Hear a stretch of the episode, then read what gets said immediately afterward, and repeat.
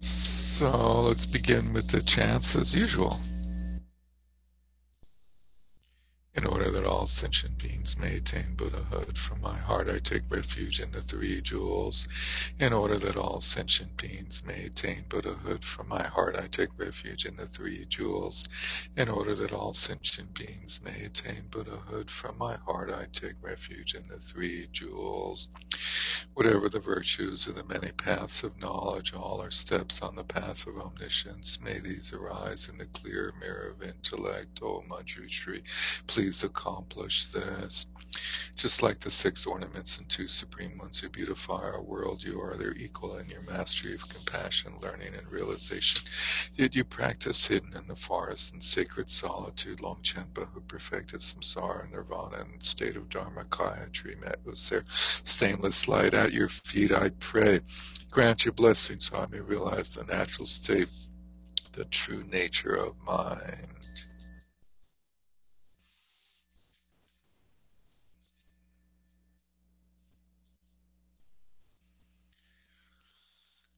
Oh, I believe that we ended last time without completely finishing Buddha nature. Does anyone have a good sense of what page we ended on? 72. Page 72. Anyone else agree or disagree with page 72? Is that 172?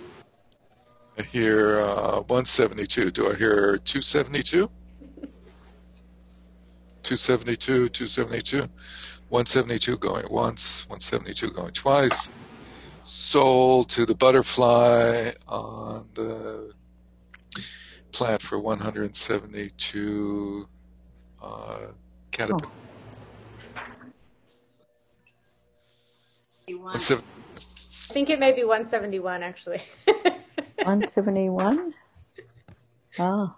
I agree, 171. The rationale for relying on spiritual potential. So, why do we rely on spiritual potential? This is two it's hmm. an objection that calls into question necessity for the teaching of the potential and my response to the objection. And let's see who's who here. Uh, Emily, can you host me when you get a chance? hmm Uh, You should also be good to share screen now if you are trying to do that. Great, thanks. Oh, that's a good reminder. We have that chart. Uh, charts, charts, yeah.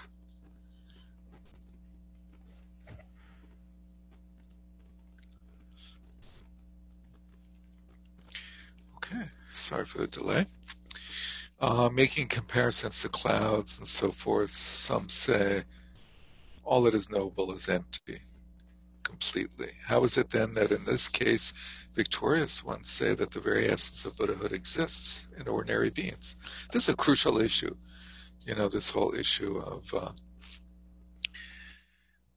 difference between the focus on uh, the emptiness of all phenomena and the teaching on Buddha nature. And so it, it's uh, basically the dividing line between the traditions in Tibetan Buddhism probably other types of Buddhism as well.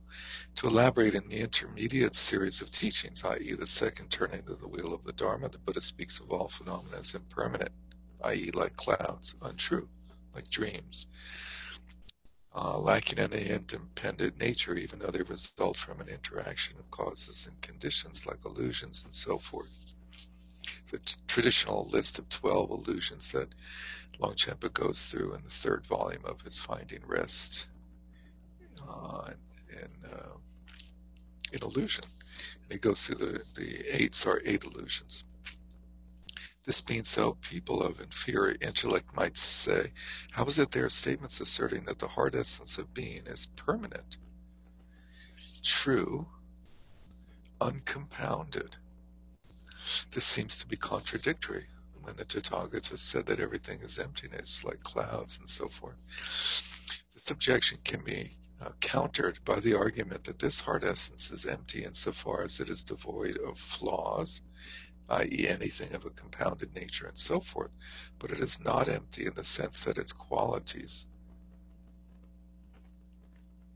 are discounted. The word discount is a little odd. It's not empty in the sense that its qualities are discounted.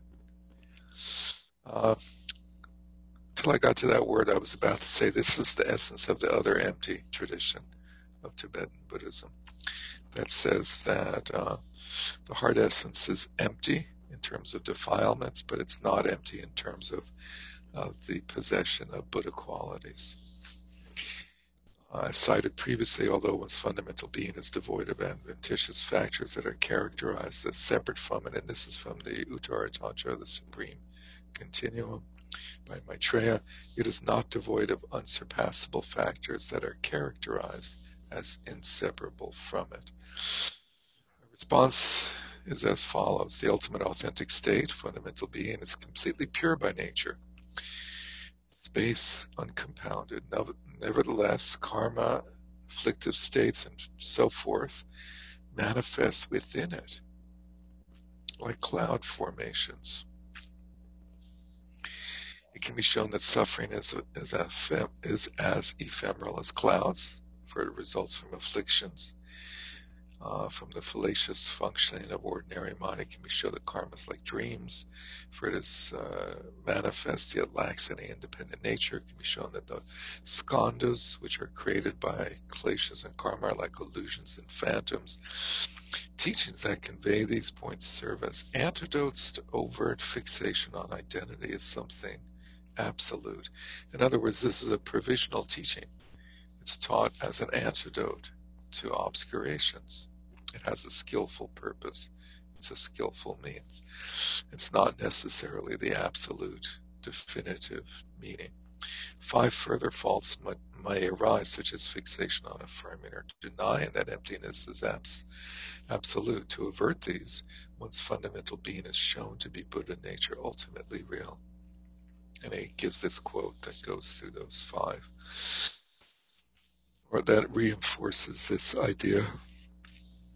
And then he goes through these five faults faint-heartedness, belittling lesser beings, failing to perceive what is authentic, disparaging what is authentic, and egocentric attachment. The Buddha spoke of these five faults so that those who had them could eliminate them.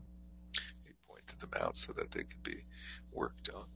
To elaborate, one might might not perceive that the very heart of enlightenment, Tathagata is present within one, and so one would become faint-hearted, thinking, "How can I become a Buddha?" Someone such as I cannot become Buddha, attain Buddhahood.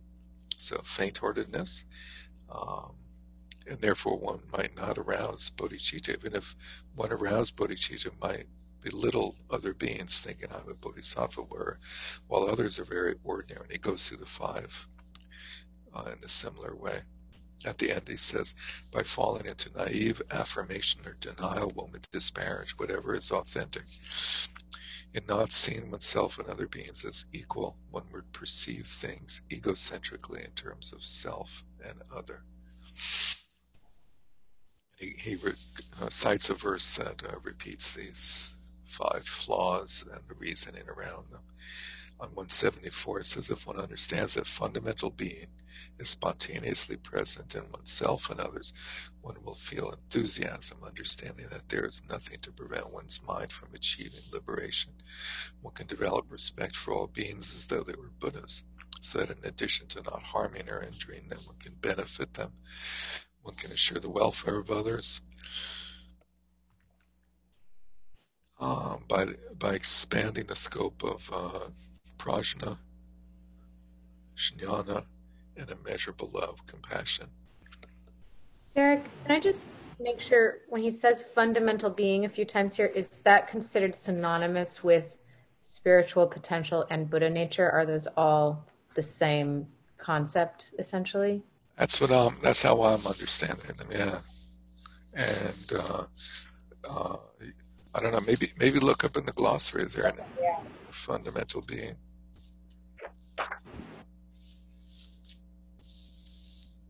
what is it, the word list at the end.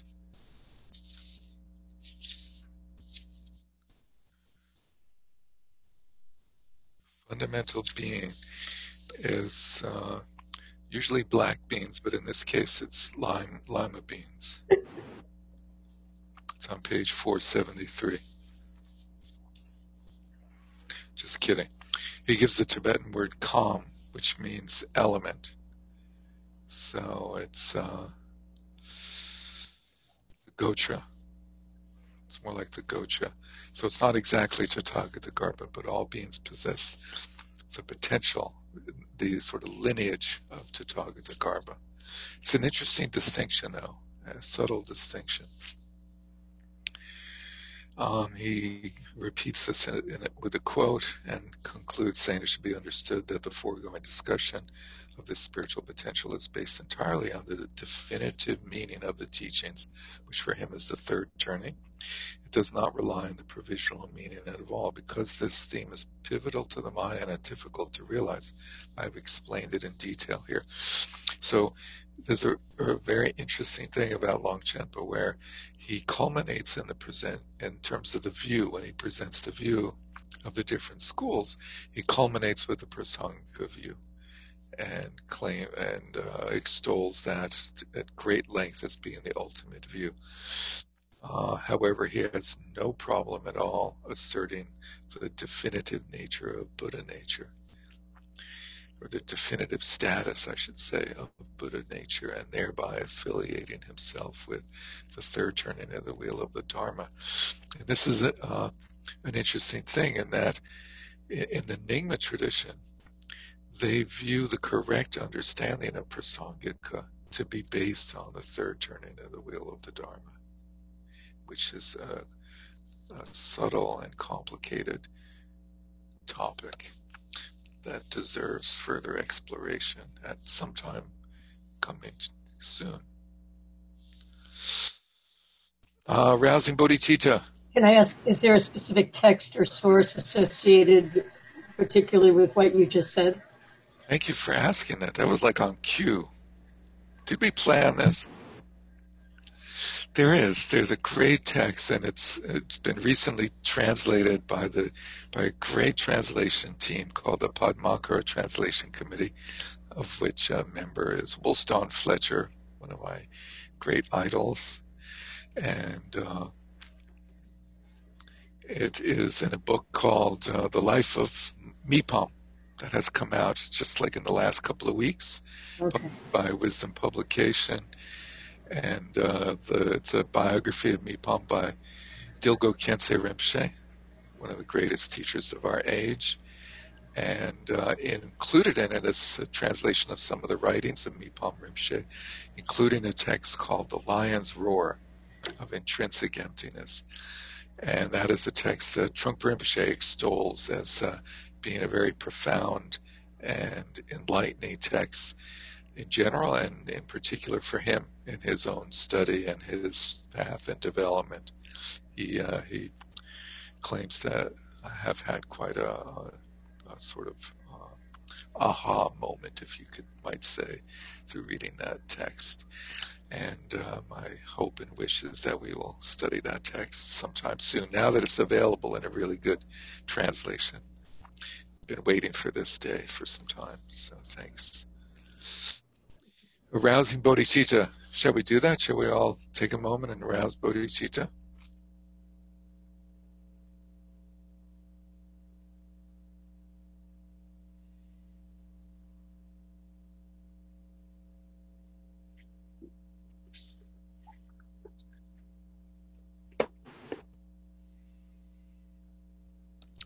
Okay, how did that go? Good? Thumbs up? What did you do? What did you do? How did you rouse bodhicitta? Mary Beth, how did you rouse bodhicitta? Out of goodwill for all. Liz, how did you rouse bodhicitta? Uh, Brent, how did you rouse bodhicitta? We'll give you more time, Liz. Uh, just like thinking about opening the heart, like the rib cage coming out. Like open heart surgery, where they pry open the ribs and and uh, the whole chest in, inside is exposed. Cool. Emily, how did you visualize uh, raising bodhicitta? I, uh, visualize expanding across the entire globe, essentially, and also across time. Um, basically, that's it. All times and places. Lori, how did you arouse bodhicitta? I was thinking of everyone having Tathagata Garbha and wishing them all well. you know, starting close up and then expanding out. That's great. Barbara, how did you rouse bodhicitta? I actually started raising Windhorse instead. Ah, similar. That's great. Secret, secret esoteric teachings from the Shambhala tradition of Chogyam Trungpa, which hopefully we'll, we can share with all of you someday. Cynthia, how did you rouse bodhicitta? Well, actually, I kind of had went with the sort of first flash like you do in Tonglen, which is more the absolute bodhicitta flash, and then kind of went with uh, expanding uh, to more the heart and the world. That's great. Or absolute and relative. Neat. Liz, back to you. Well, I started out um, with those sort of traditional ways, but then I was a little bit thrown off because I had just read about this formally arousing bodhicitta thing. So I was like, wait a minute, does that mean I,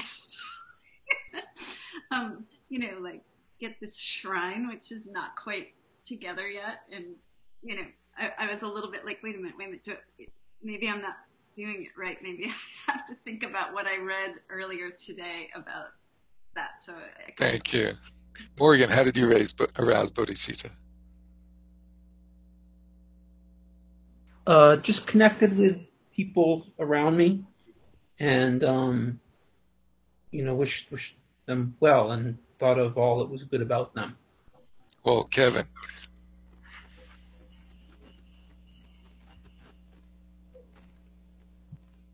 Ouch, ouch, ouch. Jeez, you're poking me in the eye. Ouch. Stop poking me. Yeah, I, I, uh, raised Windhorse as well. Remembered my Shambhala training. Oh. He, he, so, so. Brock, how did you arouse bodhicitta? Just uh, thinking about dark ignorance of sentient beings be dispelled. Cool. Uh, uh, Henrietta, how did you arouse bodhicitta?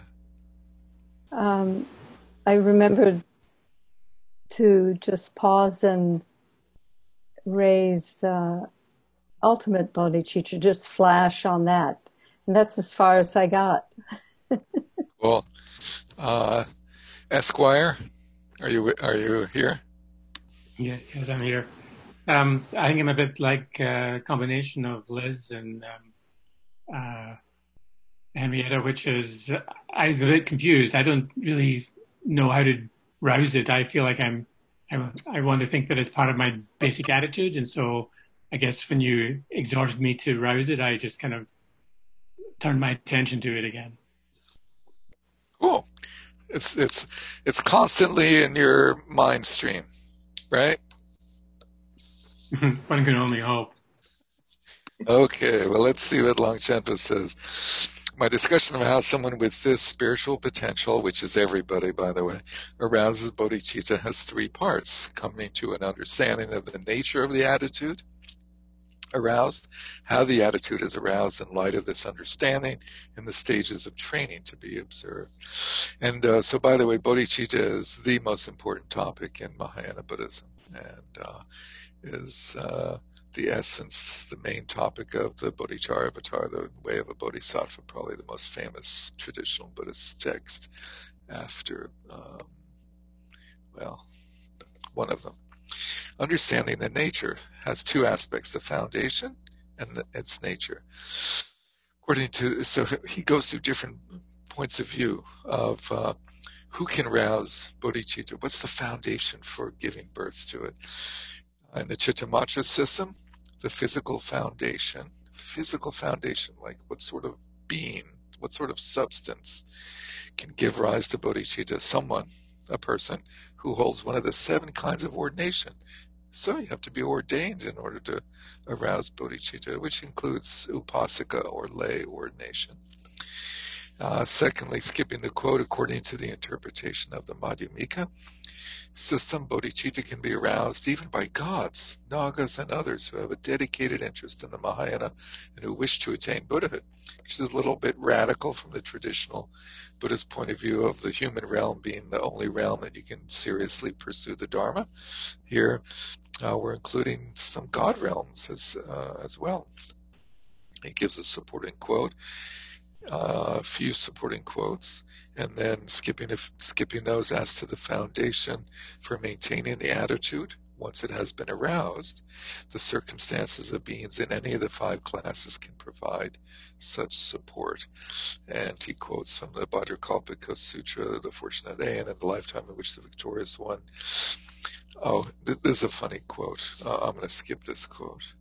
Uh, you might wonder, does this mean that ordination for individual liberation is not required as the foundation for arousing uh, bodhicitta? So there's this question of, does one need to uh, be a monk? Does one need to have taken uh, the, uh, the vows of individual liberation?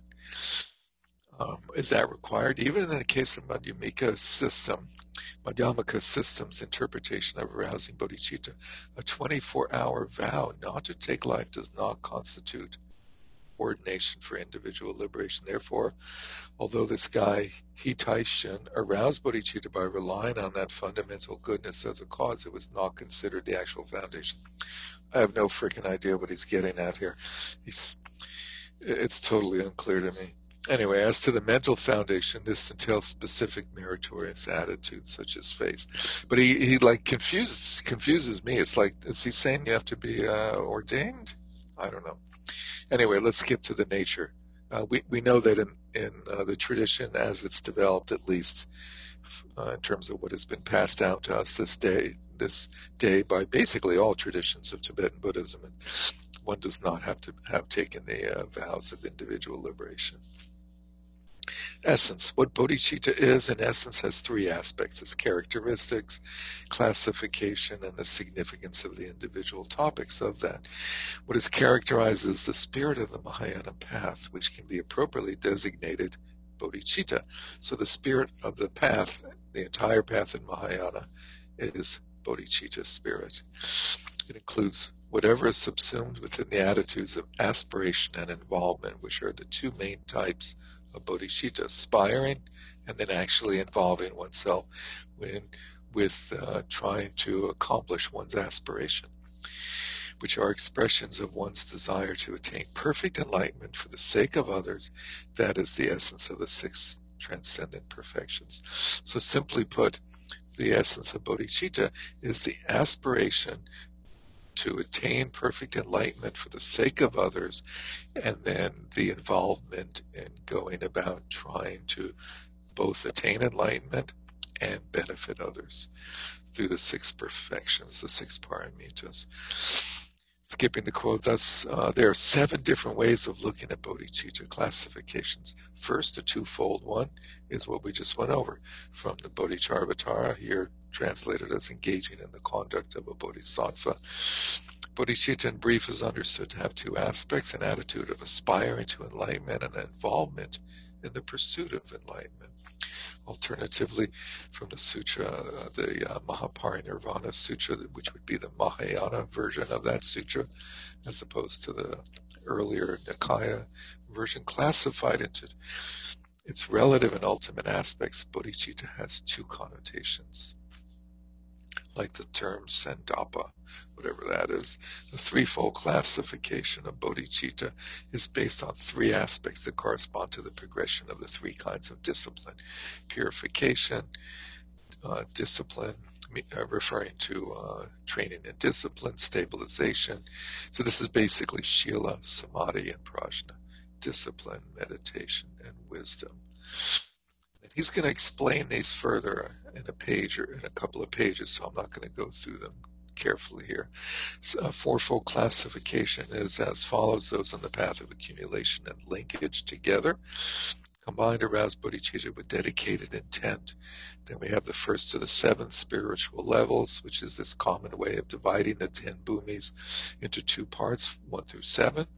Aroused bodhicitta with a completely pure altruistic motivation as opposed to just a dedicated intent.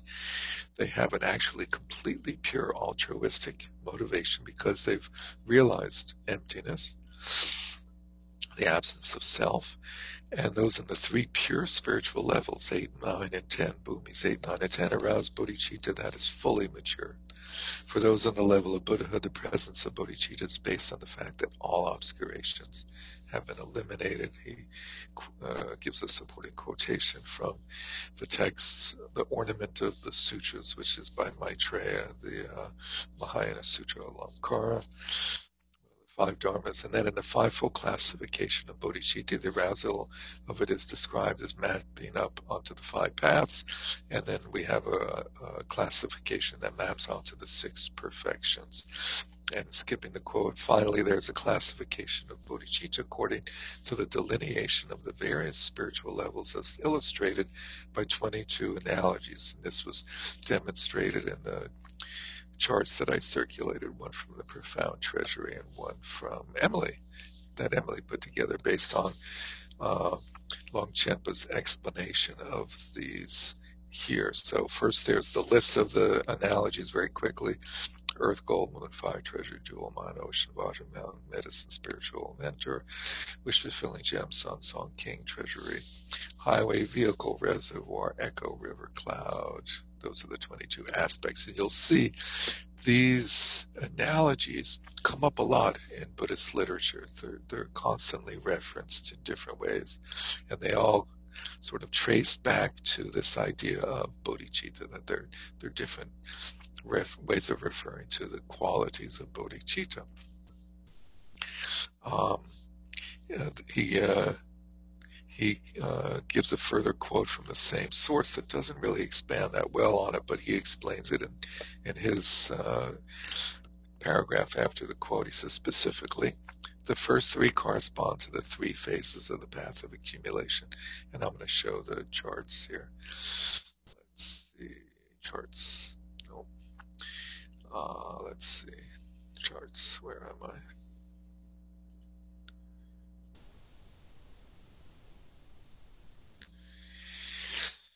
Charts, charts. What happened?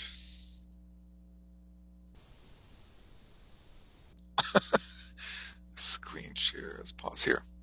Start over again. Whenever you screw up, start over again. there we go.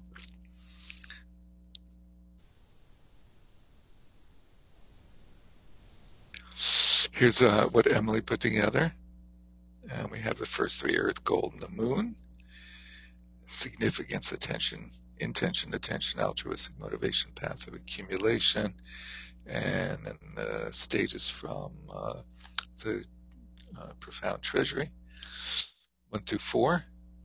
Uh, we'll skip this column, okay? We have the path, accumulation, lesser, medium, greater, then path of uh, unification or linkage or preparation is the second path. And we have these four earth, gold, moon, and fire and uh, Emily had fire application path of linkage. So far, we have complete agreement. Amazing. Uh, Longchenpa says the first three correspond to the three phases of a path of accumulation. Application corresponds to the path of linkage. We saw that the ten transcendent perfections from generosity up to and including timeless awareness correspond to the 10 spiritual levels, so timeless awareness, wisdom, jnana. Uh, these are the analogies, treasure, jewel, mine, and so forth, up through sun and dharma song. And then back to Longchenpa says the next five, from the sublime states of perception up to and including the powers of complete recall and self confidence, correspond to the three pure spiritual levels, which would be uh, 8, 9, and 10. So further um, here they're affiliated with uh, the path of no more learning, which is not, doesn't seem to be what Longchenpa is saying, the 10 spiritual levels, three pure spiritual levels, as Emily says here. Uh, these these five are associated with the three pure spiritual levels, uh, eight, nine, and ten bhumis again, and uh, it says the last three respectively correspond to three phases of the tenth. So this is eight sublime states of perception as a king, is the eighth bhumi, a treasury, is the ninth bhumi, and then uh, a highway, a vehicle, and a reservoir correspond to the lesser, medium, and greater stages of the uh, tenth bhumi. Eric, can I can I jump in? Because that was confusing to me as I was making this because my understanding was that the he says that the 10 transcendent perfections correspond to the 10 spiritual levels. So that ends at song. Oh no i guess you're no okay never mind i, I just i just didn't understand why there were 10 it seems like us like that that implies that song would be number 10 Yeah, then screw that up. Song, song is the tenth bhumi. but so then The next five pertain to the three spiritual levels, as you said. And I screwed up this thing about the lesser, greater, and more. The uh, the last three, which are these echo, river, and cloud, correspond to the tenth bhumi. Is so that they, they link back to yeah? they link back to song kind of is that what happens or Uh, yeah, there's the, the echo of a song, a river of a song, and a cloud of a song.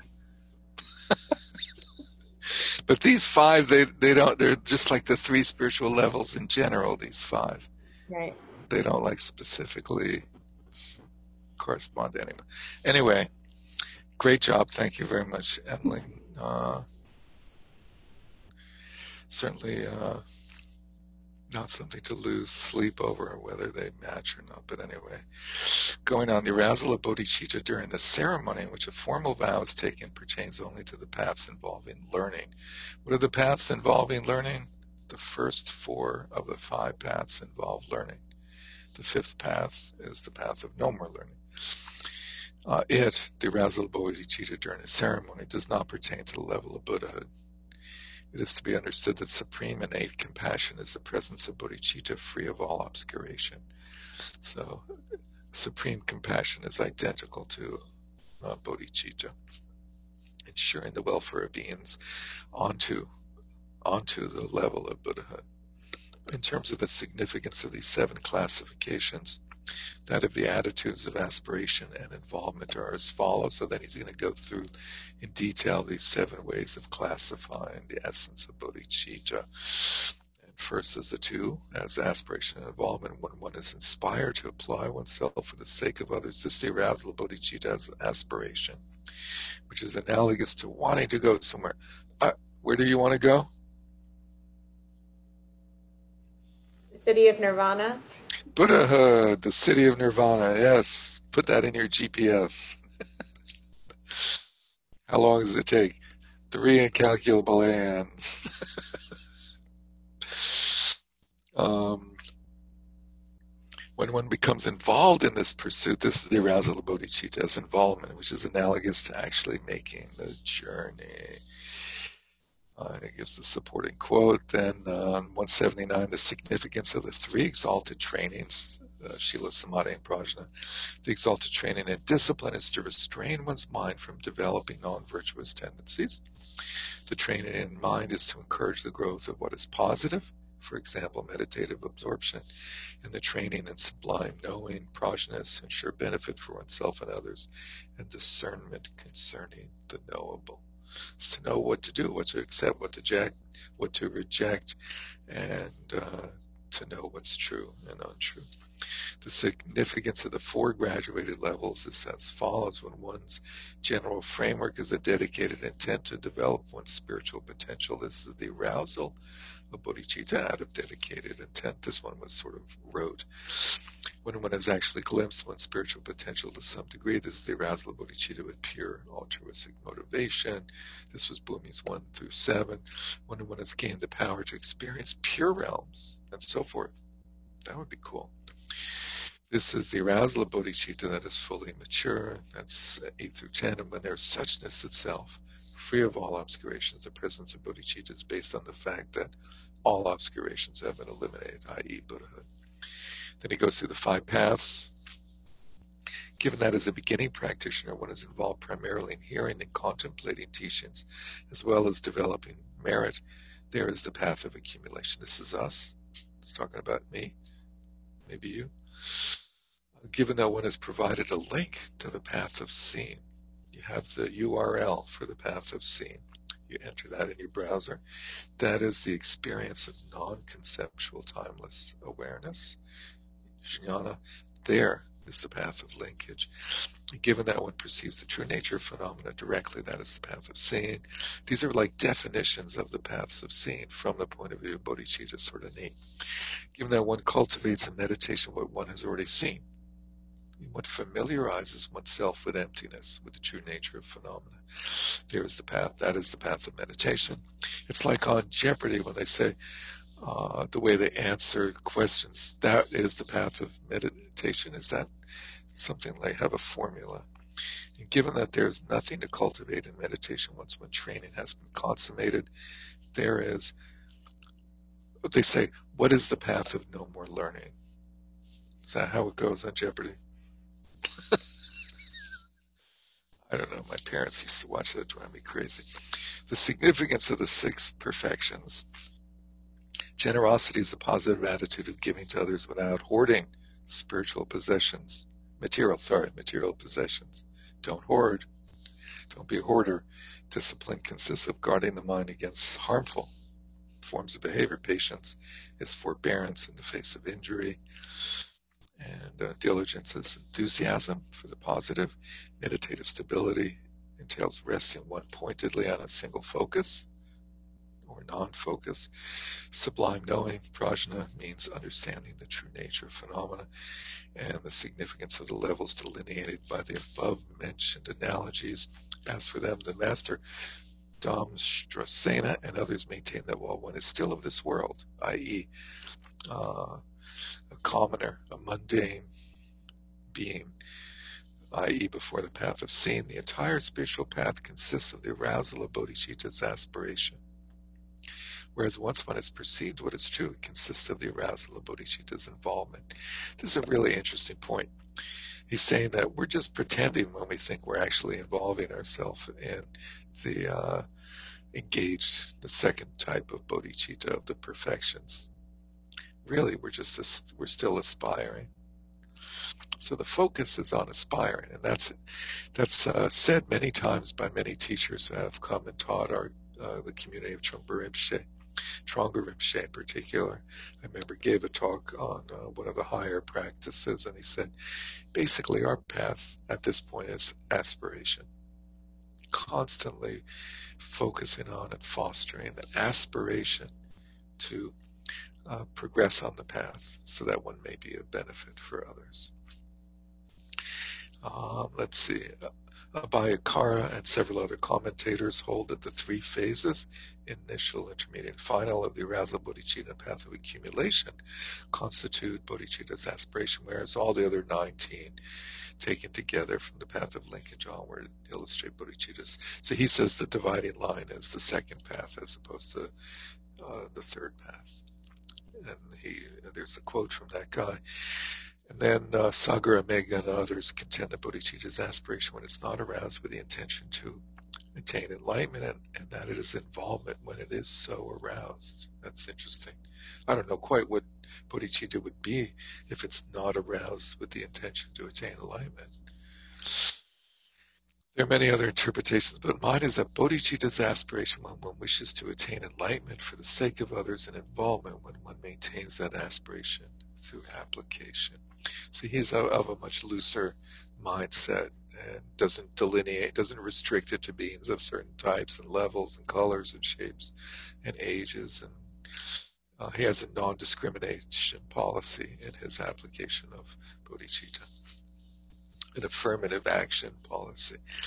I hold these two to be distinct facets of one and the same thing. What are the causes? Causes were fairly simple. The arousal. Yes, ma'am. Uh, I just wanted to point out that the footnote to that paragraph states that he's agreeing with Shantideva. That that That that what? That the the two to be distinct facets of one and the same thing agrees with Shanti Deva's interpretation also. I see, as expressed in the quote at the bottom of 176. That's great. Thank you. Yeah. Cool. Can't, can't align yourself with anybody better than Shanti Deva, huh? I guess Longchenpa, both of them.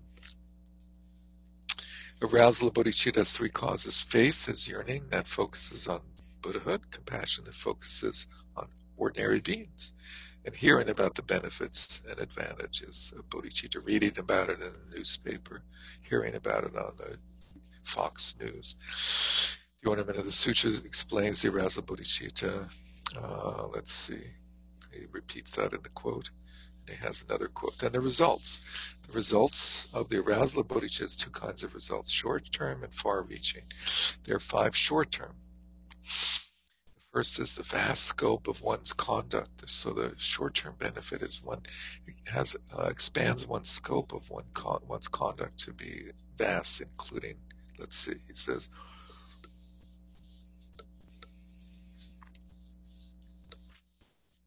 they're always involved in bodhicitta. Vast scope. When one undertakes hardship for the sake of others, one takes joy in the happiness others feel and in the suffering required by one's own sacrifices. One takes joy in the suffering required by one's own sacrifice. The second is the attainment of a meaningful role. Finding meaning in life. What's life's purpose? To benefit others help other beings attain enlightenment. In the instant, there's a nice quote, in the instant they have aroused bodhicitta, wretched creatures bound in the prison of samsara will be called heirs of the sugatas and honored by gods and men, humans, sorry, of this world. This quote is included in our bodhisattva vow, I believe. The third is the accomplishment of all one's aims, which is spoken of in passages such as the following from the cluster cluster of stems. Whatever any of you may wish for, arouse unsurpassable bodhicitta, and you will attain it. It's like the wish fulfilling gem. So, uh, the fourth is the exhaustion of the effects of all harmful actions.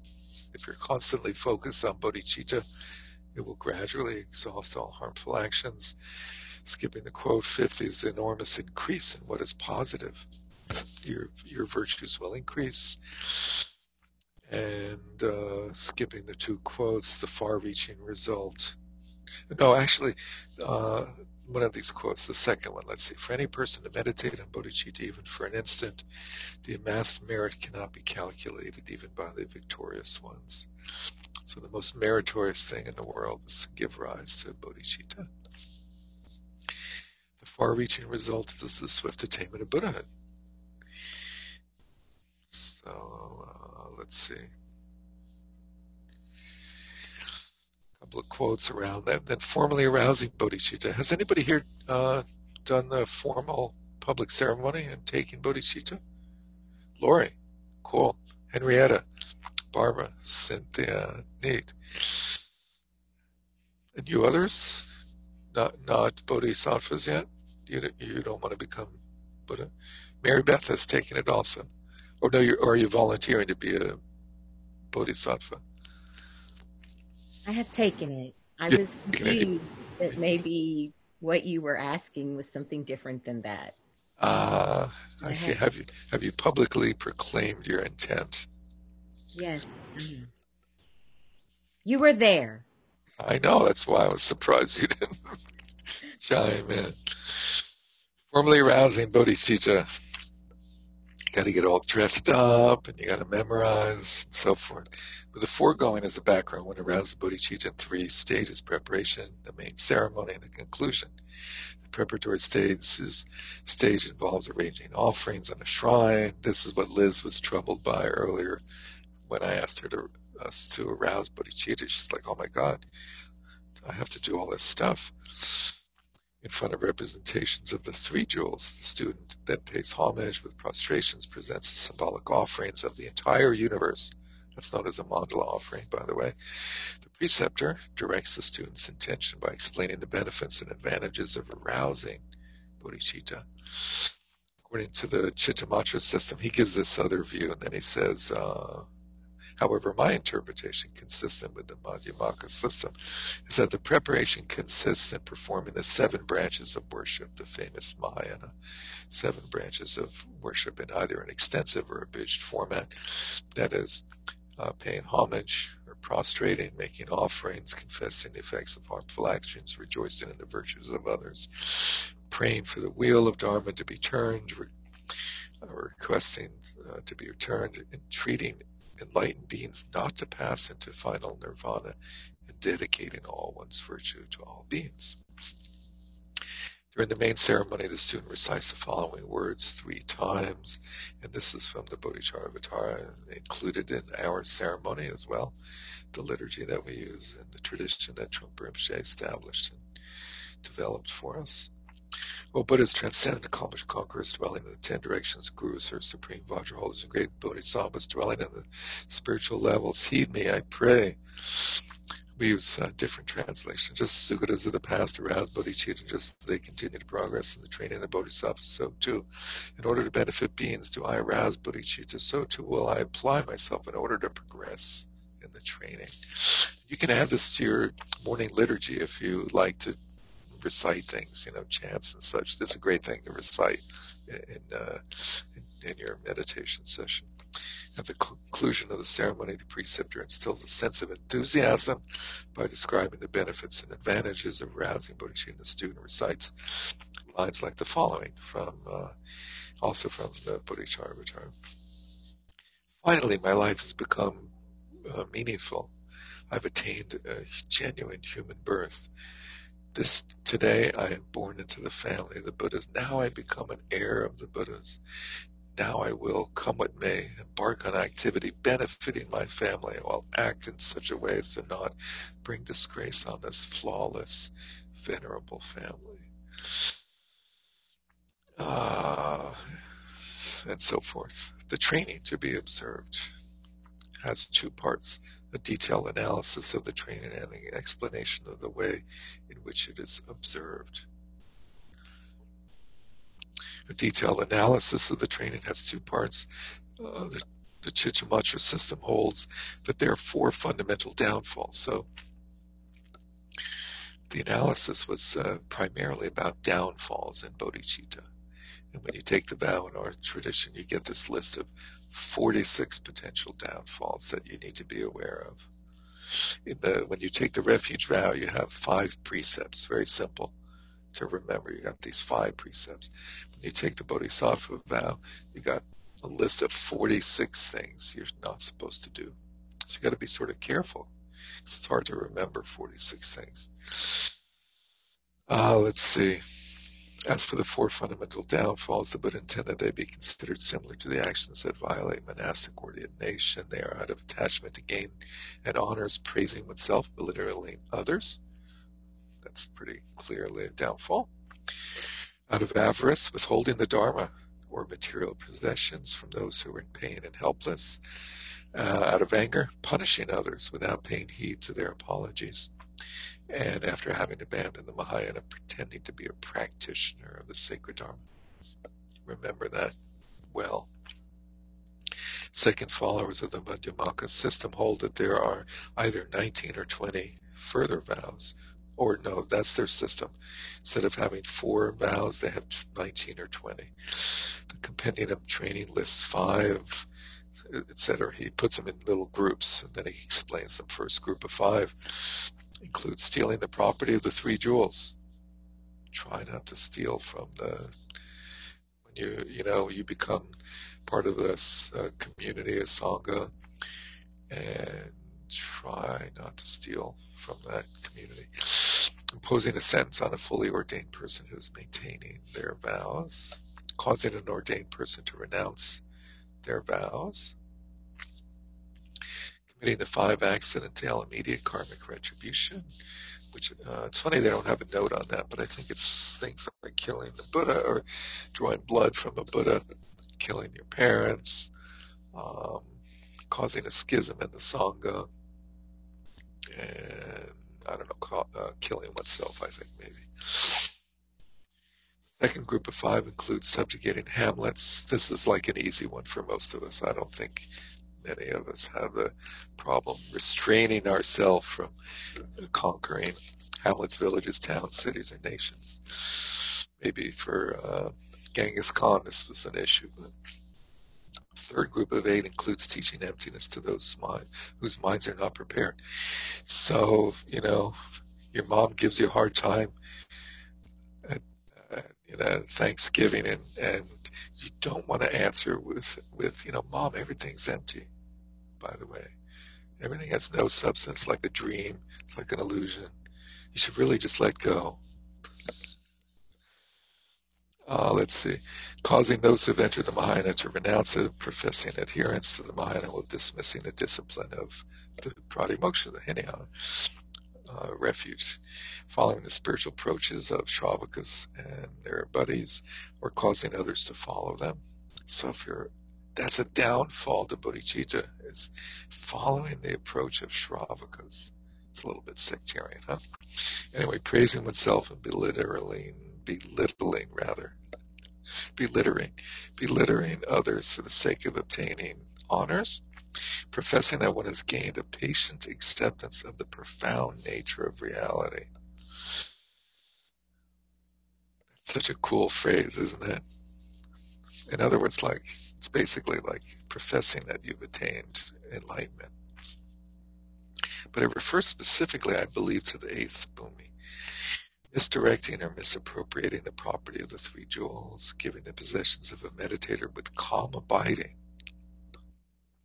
one whose practice consists of recitation.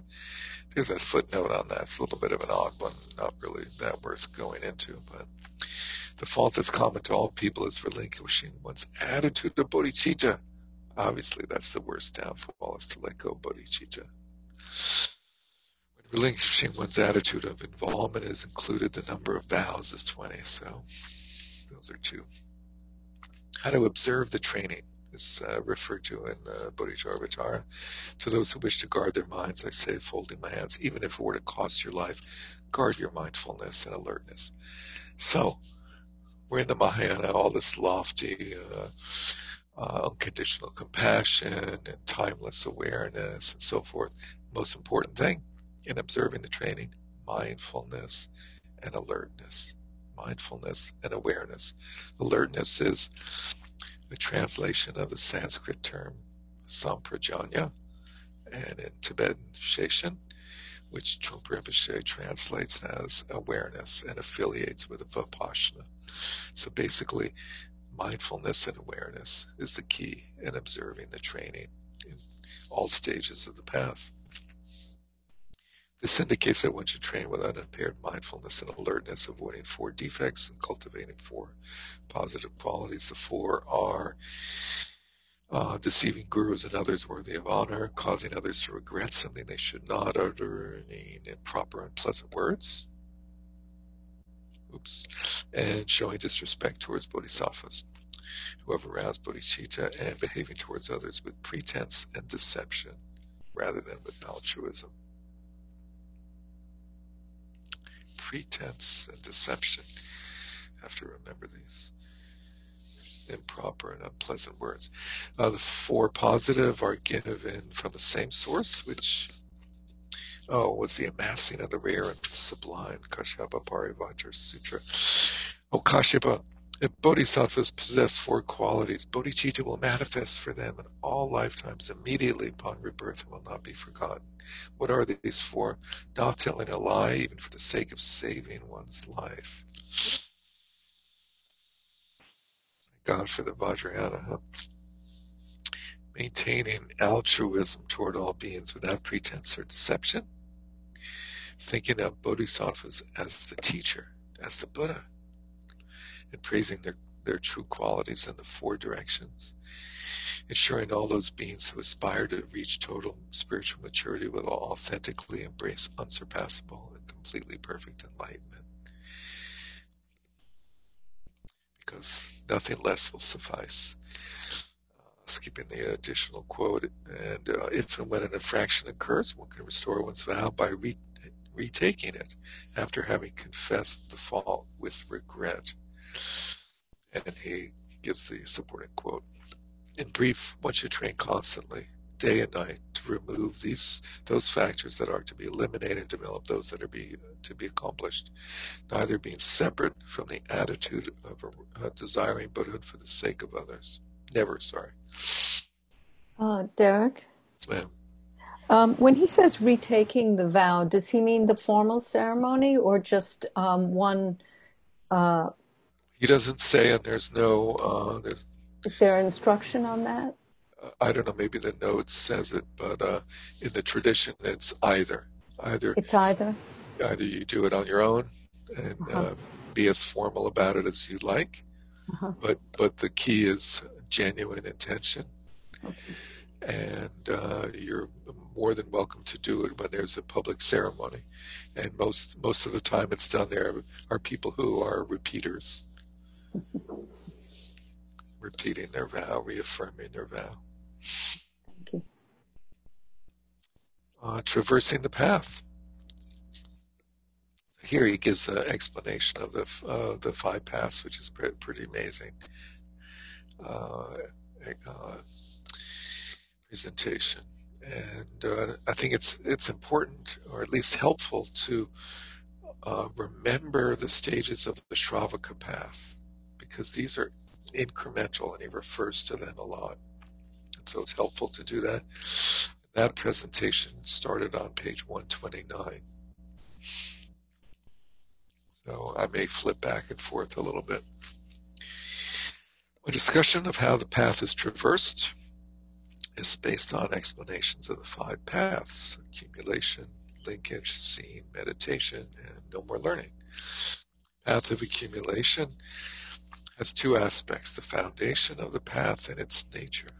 The foundation is any framework in which an individual first gives rise to the Mahayana attitude of bodhicitta, having successfully aroused this attitude when it's capable of undertaking the initial phase of the path of accumulation. So, as soon as you take the bodhisattva vow, sorry, you can be on the path of uh, the Mahayana path of accumulation.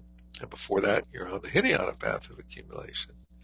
So you can shift just in a moment, a finger snap, you can say, oh, bodhicitta, and you're on the Mahayana path.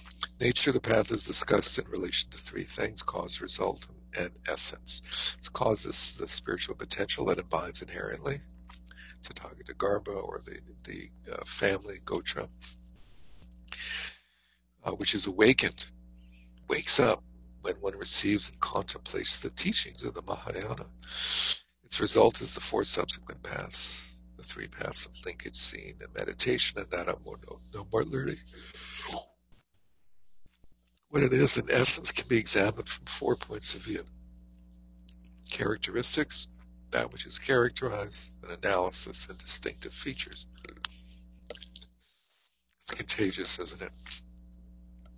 The positive factors of constantly arousing the Mahayana attitude from the point when one enters the Mahayana until the phase of meditative warmth, as this is understood in the Mahayana. So he says that um, because he's in the path of accumulation, and there's a stage in the path of linkage called warmth.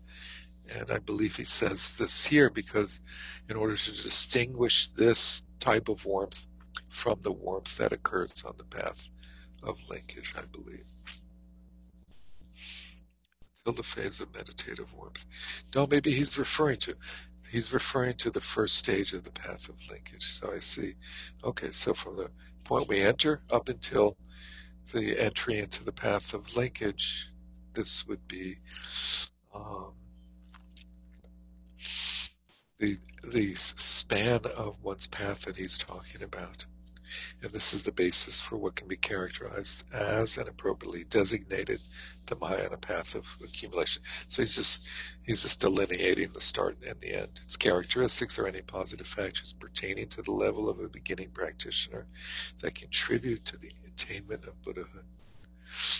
Those factors are what cause the phase of meditative warmth in the linkage path and other anticipatory phases to arise for the first time.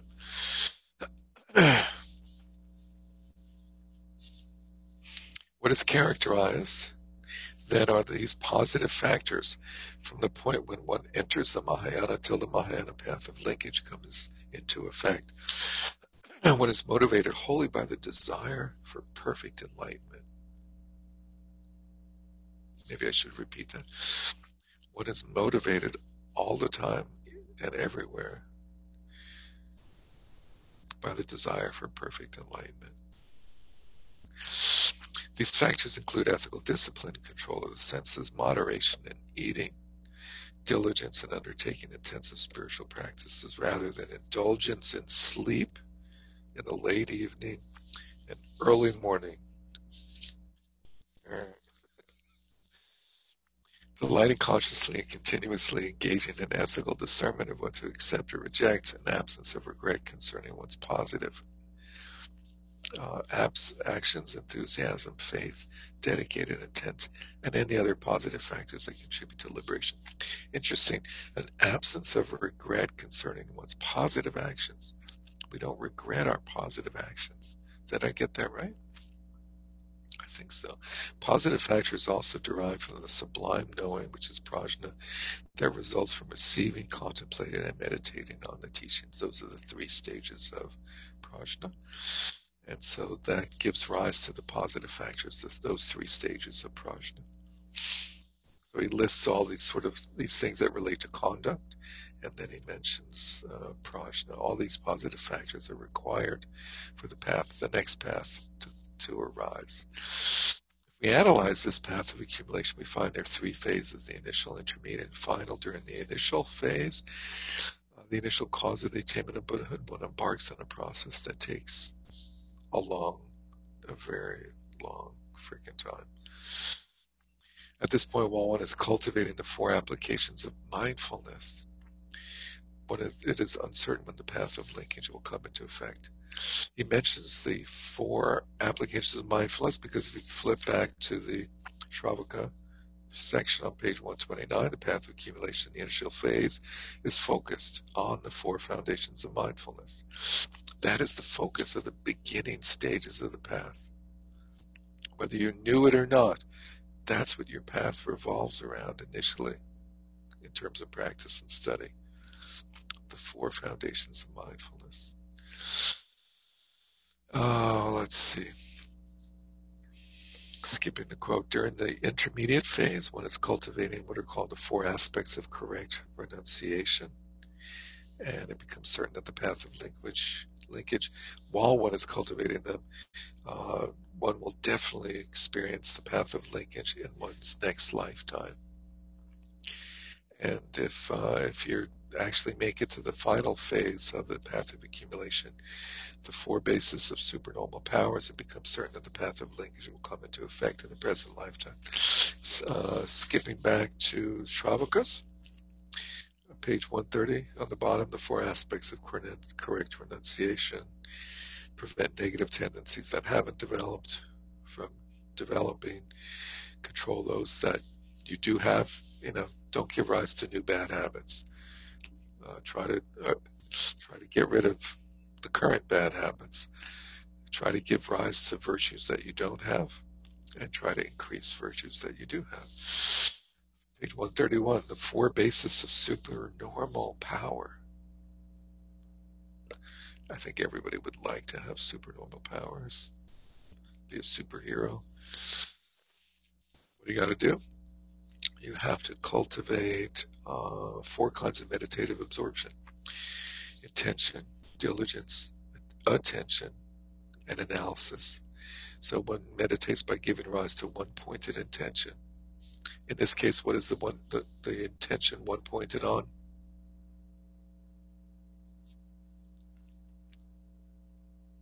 In the Mahayana case. You got it, Mary Beth. Take it away. Bodhicitta? Bodhicitta, attain enlightenment for the sake of others. Thank you. Uh, using some positive frame of reference on either relative or ultimate level. In the same context with intense diligence, one trains in one's one sustains one medit one's meditation diligence in practice. So first is the intention to practice, to study, to understand the Dharma, to transform one's being. Second is being diligent therein. Third, through attention, one focuses on it one pointedly. We don't get distracted and get lost and start studying alchemy and voodoo and take up golf and things like this. We remain one pointed on uh, attaining enlightenment in our practice. And uh, uh, let's see, and through analysis, one thoroughly investigates the object of one's meditation. Now, our object tentatively, uh, no, tentatively, putatively, our object is the breath. But we're not going to focus on analyzing that object. Really, our object is the mind. The breath is like a gateway to the mind. So we're intently investigating the mind in our meditation practice and in our study. What the hell is the mind? Where can I get one? Anyway, back to the Mahayana. Um, distinctive features. Yes, ma'am. Can I just ask a question before we go on? I need to ask if you can ask a question because you've already asked one then. Two then. Question is up. Two, okay. so maybe it's an observation. This discipline and diligence sort of always confused me. They seemed like sort of the same thing. But in this chapter that we just read, it seemed like he was saying that discipline is trying not to do bad things and that diligence is trying to do good things. Is that oversimplifying? Yeah, I wouldn't. I would not agree with that. The discipline is uh, not doing bad things and doing good things as much as you can. And that's di- discipline. And diligence is being strenuous about it, having exertion, uh, effort. So when you look at the paramitas, the second paramita is discipline. Yeah. And the the uh, fourth paramita is exertion. So how do you differentiate those two? Exactly. Yeah, yeah. Wow. So, yeah, in in the way that I just said, discipline is uh, is these four. What do they call them? The four. Um, sort of like knowing what you should do, and then diligence is doing it. No, discipline is um, being very specific about not causing harm and trying to cause benefit. And diligence is trying to do that all the time. Okay. As opposed to like when it suits you, when it when you the mood hits you, or when when like when people are watching, as opposed to when people are not watching, or when you're going to get credit for it, things like that. And diligence is like doing it wholeheartedly, really meaning it, putting your whole body and mind into your activity, and uh, not thinking that um, I can do it from four to five in the afternoon, but the rest of the day is mine. or just on Sunday. Right, just on that'll be my day. I'll go to church. I'll be, you know, be a good boy. I'll meditate. I'll go to the Dharma gathering donate five bucks. Exactly. But all the time, every day, all the time. Kind of like persistence. Yeah, perseverance, persistence, per- persnicketiness. I think the features of this path are five. Trying to get. Uh, well, okay, this is a good path. I'll be I'll be satisfied with this path tonight. Try to manage my expectations. The distinctive antidote employed is complete detachment. So, what are the qualities that we cultivate on the, uh, our beginning stages of our path as a Buddhist, as somebody trying to attain enlightenment for others? Uh, complete disenchantment from samsara. That is, one considers the shortcomings of anything compounded. What is something compa- what are, what are what is compounded? Phenomena. Everything. Everything. Everything is compounded. um, and that's corruptible. Everything compounded can be corrupted. Power corrupts absolutely. Uh, the distinctive process of elimination is the elimination of overt fixation. The root of samsara's fixation as one perceives that anything compounded and thus corruptible is flawed. So give up your fixation on all of this compounded and therefore flawed samsara. Figure out what you're fixated on and work on letting go. The distinctive realization is realization that is predominantly theoretical. Oh, I understand that. I know what that means. A sublime knowing arises from hearing about and contemplating the non-existence of both kinds of real of identity, although there is also some realization that arises from meditation. So at this stage, our understanding is primarily theoretical. As it's primarily the first two types of prajna. Although there is a little bit of understand realization that arises from meditation. What was that? Did you guys hear that? Just me. Um, the distinctive qualities of this path are such that one is able to take the first steps on the path to enlightenment because one's mind has become pliable, processed, shinjanged, and can, for example, rest in the meditative absorption of calm abiding and profound insight. So we have a sense of resting in shamatha vipassana, which is huge because it's very hard to know what is vipassana. It is explained that through the power of this absorption, one will attain deep levels of insight, sublime states of perception, and so forth, and will receive spiritual advice from Nirmanakaya Buddhas, enlightened beings Trungpa Rinpoche, Karmapa, so forth. Skipping the quote, the distinctive instructions on meditation fall into two categories, general and specific.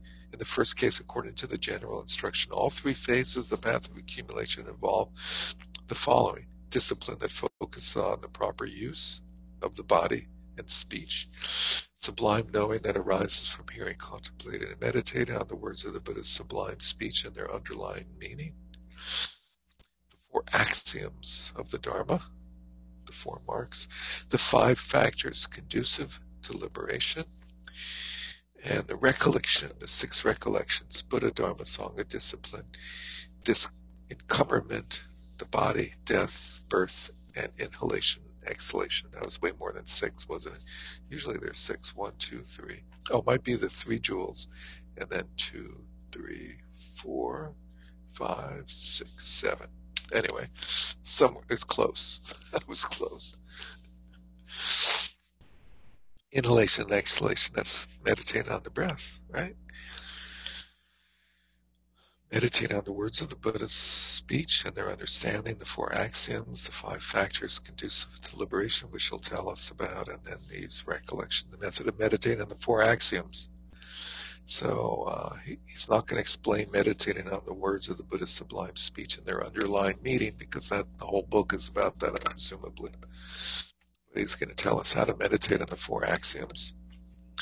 Is to arouse bodhicitta, like we all did earlier, whatever way we can, whatever way we think that arousing bodhicitta is. And I might add that we should constantly think what is arousing bodhicitta? So maybe we refine and progress in how we arouse bodhicitta. Not to say that any of what anybody did was wrong, but uh, maybe we, you can go further in your way of arousing bodhicitta. And then you meditate on the permanence of everything compounded, is the first axiom, on the nature of all that is uh, corruptible as the suffering of samsara. Everything that is corruptible is suffering. On the lack of identity of all phenomena is the third axiom, and on nirvana as being a state of complete and utter peace, complete rest. It's the fourth axiom, and then one concludes by dedicating the practice to others. So this contemplation practice you can do. You can do the four marks, axioms, as a contemplation practice and surrounded by rousing bodhicitta, taking refuge in bodhisattva vow, and dedication of merit. In a similar way, one cultivates the recollections. He's not going to do the five factors, unfortunately. Uh, one cultivates the recollection of death. I don't know what happened to the other ones, but given that one's own and others' lives are by nature impermanent, as well as the nine perceptions of the body's uncleanliness. So when he said uh, meditate on the body, he means meditate on the impurity of the body. Uh, which, let's see, the eight contemplations of a great spiritual practitioner, are the purification of one's entire range of perception. Let's see if he explains what these are. In the last case, oh, he's not going to give the eight contemplations. Oh well.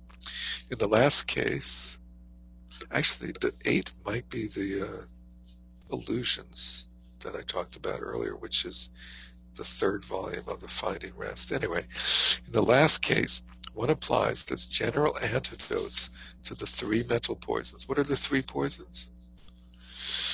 Lead, um, what other toxins? What are the three poisons? Ignorance, aggression, and passion. Arsenic. Arsenic, passion, aggression, ignorance attachment, aggression, and stupidity. Uh, the uh, mental poisons, the methods that refine away one's behavior patterns. These antidotes are given by the request of Su- Subahu. Uh, work on desire by regarding impurity. And one can apply the moisture of love and compassion in the case of aversion, and for ignorance, meditate on interdependent origination. So that's the standard uh, way of applying antidotes. For those of us that are really fixated on sense attachment, desire for sense objects, you meditate on the ugliness of the body, the impurity of the body. And if you're a particularly angry person, you meditate on love and compassion. And if you don't know which type you are, that means you're an ignorant person or a blockhead, as is technically known. And therefore, you should meditate on interdependent origination or the 12 nidanas. And then he goes through the perception, the nine stages of uh, impurity. One meditates on perceiving courses decomposing, uh, riddled with maggots, mottled with dark blotches, rotting, putrefying, devoured by wild animals, scattered in pieces, and being cre- cremated and disintegrating. The, a variation on the traditional nine stages of deterioration of of a corpse, sometimes known as skeleton meditation. According to explanations in the commentaries and the main scriptural sources, eight great contemplations, sorry, eight contemplations of great practitioner are at some point may be able to relieve the sufferings of beings, may be able to provide great wealth to beings, may be able to achieve benefit for beings, may be able to ensure benefit for beings. Uh, may I be able to fulfill the hopes of beings. May I be able to conclusively eliminate the sufferings of beings. May I never take rebirth that is not beneficial to beings. Uh, and uh, may the fruits of the harmful actions that beings commit ripen upon me and not them the eight contemplations of great spiritual being. Interesting. Regarding the purification of one's entire range of perception, which was the last thing to meditate upon. Uh,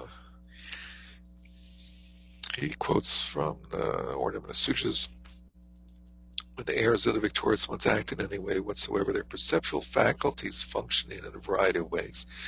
They are aware of things as they are, so understanding the emptiness of things, threefold purity of actor, action, and acted upon. And uh, with appropriate words make this ev- evident in order to benefit beings. So, you know, acknowledge that everything is empty. This means one should understand what the Garlands of Buddhas and other texts says about the purification of the entire range of perception. And this is a, a, a, a great one that shows us like how do you bring every part of your life onto the path in the Mahayana sense. Um, when you're entering a building, you should give rise to the attitude, may all beings attain the citadel of liberation. I'm entering the citadel of liberation. May everybody do that. By extension, they should give rise to the following attitudes when lying down, when we lie down, may beings attain the Kaya Buddhahood, just like the Buddha when he attained the parinirvana, he lay down. When dreaming, may beings realize that all phenomena are like dream, dream images. So that entails first knowing that you're dreaming, and then wanting all beings to uh, realize that everything is a dream. When waking, think, may beings awaken from their ignorance. First thing you should think about when you wake up. Everybody wakes from their ignorance. Um, on arising, not standing up, may beings attain the Rupakaya of Buddhahood, like getting it into your body, you know, sort of manifesting. When dressing, may beings be clad in self-respect and modesty. Gives you a little indication of what kind of clothes to wear. And uh, when fastening a sash or belt, may beings be united with fundamentally positive qualities, strapping yourself in. And when taking a seat, when sitting down, may beings attain a Vajra seat. It's really the Vajra seat, the seat of enlightenment, Bodh Gaya, Vajrasana. And Shantideva has similar sections in the book, you know, like for every little thing you do, you should like think, may this bring about the enlightenment of all beings in some way or another. In, uh, I believe he even includes going to the bathroom in there. Um, let's see. Finally, attention to the breath as one inhales and exhales can be used skillfully as a precursor to the accomplishment of meditative absorption. Uh, for it's a method of taming thought, what tames the thinking process by paying attention to the cycles of, breath, following the exhalation of uh, yard from the mouth or nose, and then returning inhalation. So visualizing your breath as it goes out for about three feet and then coming back in a line, uh, which not the practice that we do, but some people do do that practice. Subsequently, one can cultivate the relative aspect of bodhicitta, by which he means the four immeasurable attitudes of love, uh, compassion, joy, and equanimity, and its ultimate aspect, i.e., meditation in the context of emptiness, without any of the usual proliferation and subsiding of thoughts. No thinking during this meditation, which should pacify thoughts and cultivate bodhicitta. In the second case, the distinctive instruments of meditation refer to three phases. During the initial phase of the path of accumulation, one cultivates. So here's going to go through the traditional scheme of the three stages, of the path of accumulation, to give you the Mahayana slant on them. And we looked at it a few minutes ago. The first phase was focused on the four foundations of mindfulness. The second phase was based on the four correct renunciations. And the third phase was based on the, the four uh, foundations for the supernormal powers, being a superhero. And he says here, during the initial phase of the path of accumulation, we'll cultivate four applications of mindfulness for the first, mindfulness on the body. During meditative equipoise, during meditation, one meditates on the body as being like space, a little bit different than the Shravaka approach. During the post meditation, one meditates on it as being impure, like an illusion and so forth, which is similar to the Shravaka approach. So post meditation is similar. For uh, foundation of mindfulness on sensations, during meditation, one meditates on sensations as having no origin, being without origin. And during the uh, post meditation phase, one regards any sensation at all as painful yeah, without any pith or essence, like a hollow reed, which is more like the Shravaka approach. So in the Mahayana, we use the four foundations of mindfulness as a way of reaffirming our understanding of emptiness in, in these different ways. For the foundation of mindfulness in the mind, during meditation, when meditates on the mind is empty by nature, and during post meditation on the mind is unimpeded and not abiding in any fixed way. That's an interesting Mahayana version. For the application based on dharmas or phenomena, during meditation we uh, meditate on the equalness of all phenomena, e- equalness, equality. And during the post meditation on the eight analogies concerning the illusoriness of things and others and so forth, illusions, rainbows, dreams, and so forth, those eight famous uh, analogies. In this way, the cultivation of the four applications of mindfulness, which occurs during the initial phase of the path of accumulation, leads one to the Four Noble Truths as they are experienced on the path of seeing. All the paths, if you remember, revolve around a correct and complete understanding of the Four Noble Truths. The first results in understanding that the body produces suffering which in turn leads one to understanding the first noble truth of suffering. The second, mindfulness of sensations or feelings. Uh, understanding that sensations produce suffering, so they're the cause of suffering, leads one to understand, uh, leads one to el- the elimination of the universal origin of suffering. By identifying the cause, we have the first step towards the elimination. Meditation on mind is impermanent leads one toward the full experience of the cessation of suffering, one culminates that that uh, process of eliminating suffering, the cessation of the belief that things are permanent or real. And meditation on phenomena lacking in identity leads one to the cultivation of the path by undermining one's fixation on identity.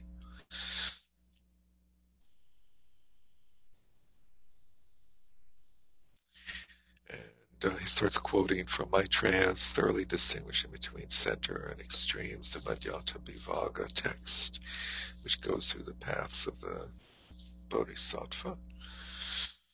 Uh, let's see, during the intermediate phase of the path of accumulation, one makes an effort to prevent negative factors that have not yet occurred from occurring.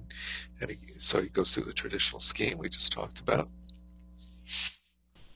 To this end, one uses antidotes such as meditating on the non existence of identity and on the experience of the dream state or illusion. Skipping the quote, the final phase of the path accumulation consists of cultivating the four bases of supernormal powers. This involves accomplishing desirable goals such as achieving deep levels of insight, sublime states of perception and supernormal powers through an inner process of meditative absorption that focuses the mind one pointedly, integrating calm abiding and profound insight.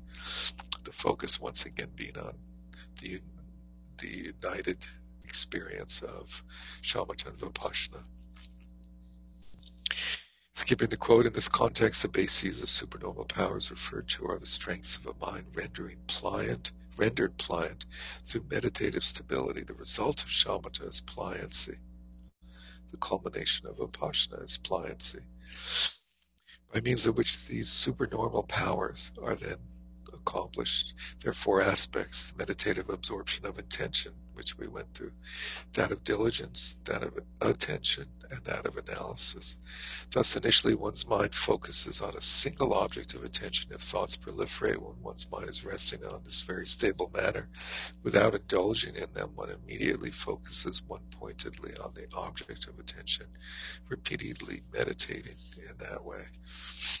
So one pointed focus type of meditation is promoted here as opposed to boycotting the in breath. Very radical. Let's see the path of linkage. Uh, linkage.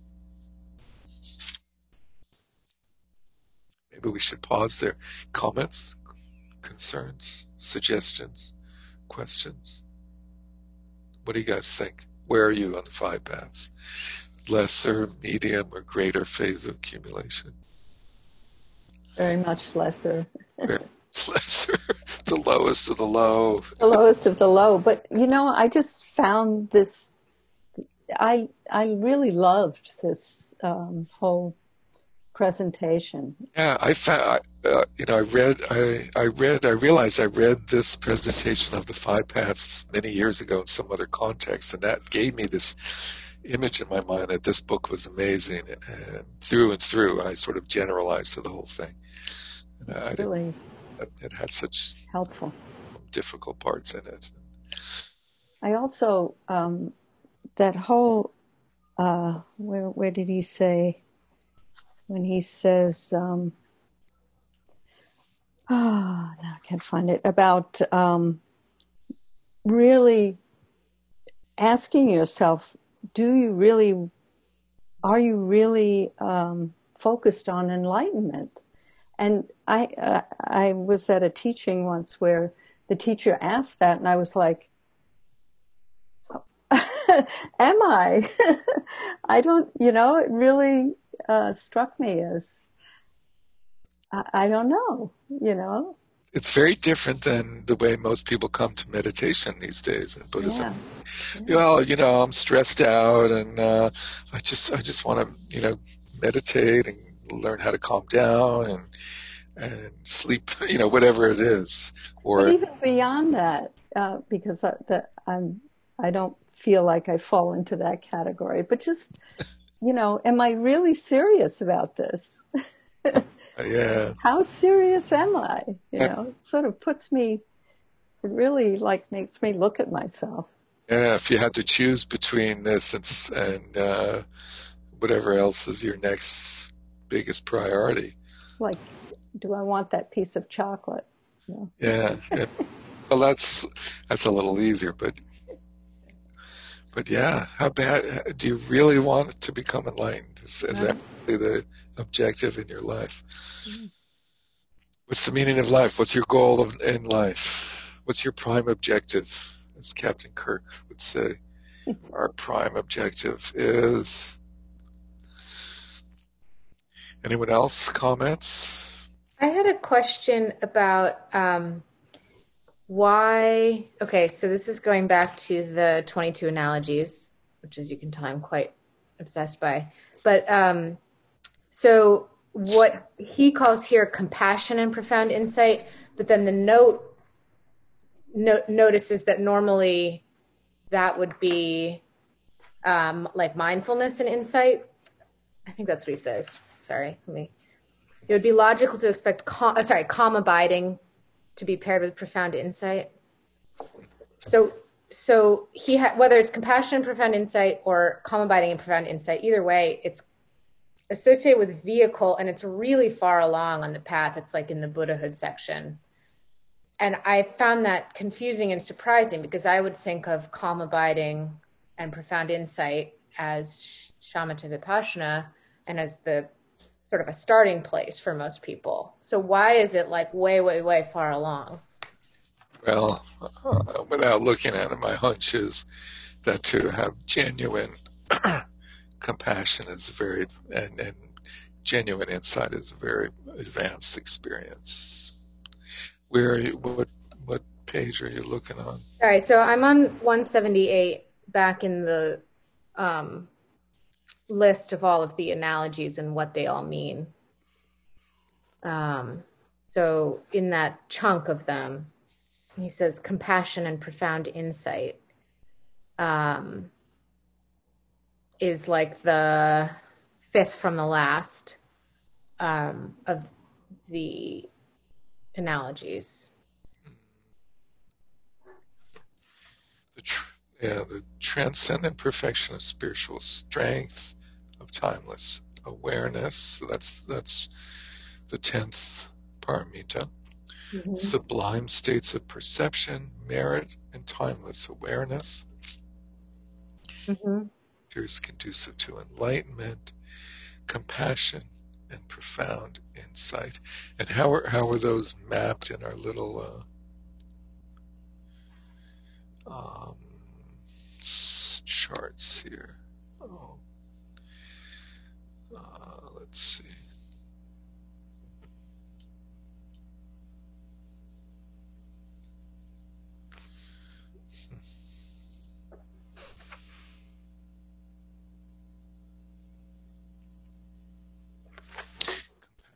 Profound insight a vehicle. Yep. These are in the five factors that are generally associated with the three higher bhumis. And the footnote says usually it would be shamatha and pravasha. Well, they I, they say. What did they say? He doesn't say shamatha. That was my understanding. He says calm abiding.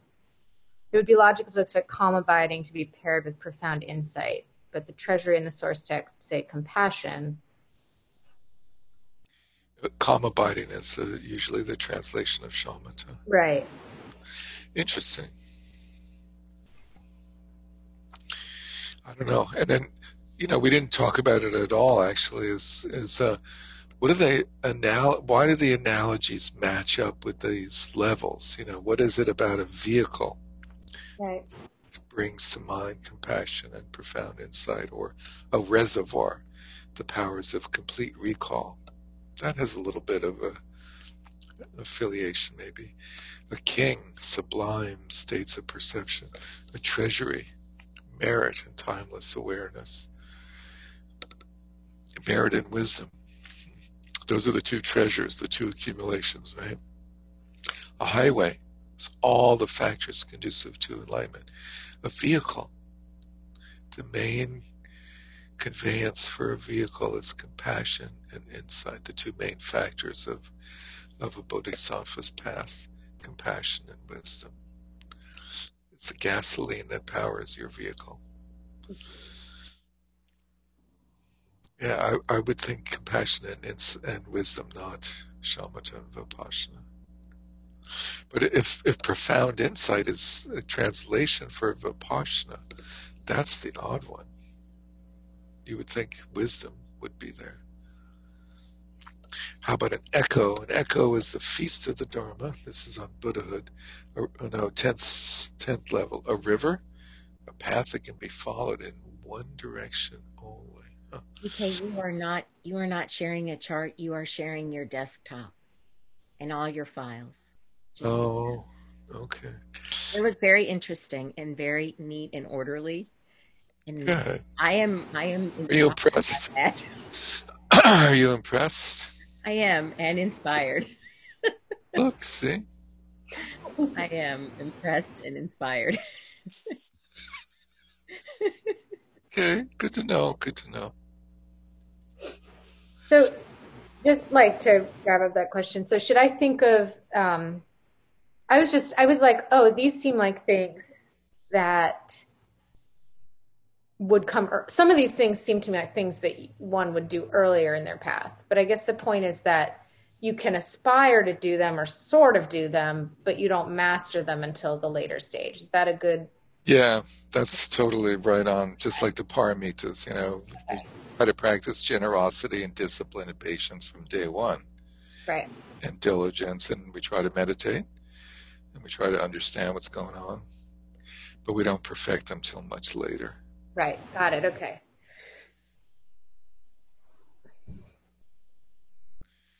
What else? Any other comments about the readings or about my files?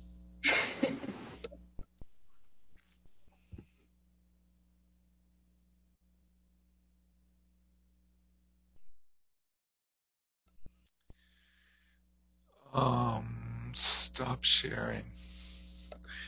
Anything else? It's December 8th, right? So, what are you guys doing tomorrow? Anyone? Working, teaching. Working, teaching. Anyone else? Mary Beth, what are you doing tomorrow? I'm going to aspire. Thank you. Every day, aspiring to enlightenment. What are we all doing tomorrow? We're aspiring tomorrow to enlightenment. What are we doing the next day? Aspiring to enlightenment. and the day after, and the day after, and the day after. Thank you, Mary Beth. You got it.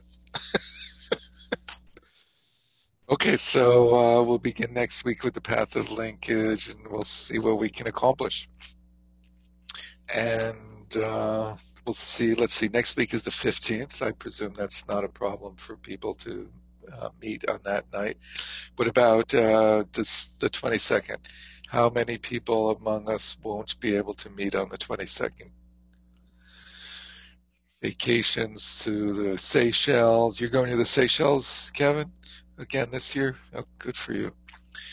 Um, okay, so pretty much everybody's maybe we'll do it on the 22nd. We'll meet again and see what we can accomplish and, and then uh, adjourn for the year, I imagine. Let's dedicate the merit.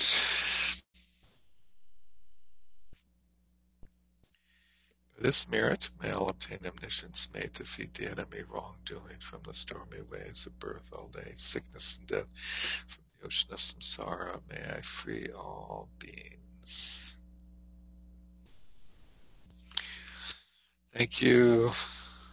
Wonderful, wonderful fun going through this section with you guys, and uh, have a nice week and stay safe and healthy. Thank you, Derek. Thank you, Derek. Good night. Take care.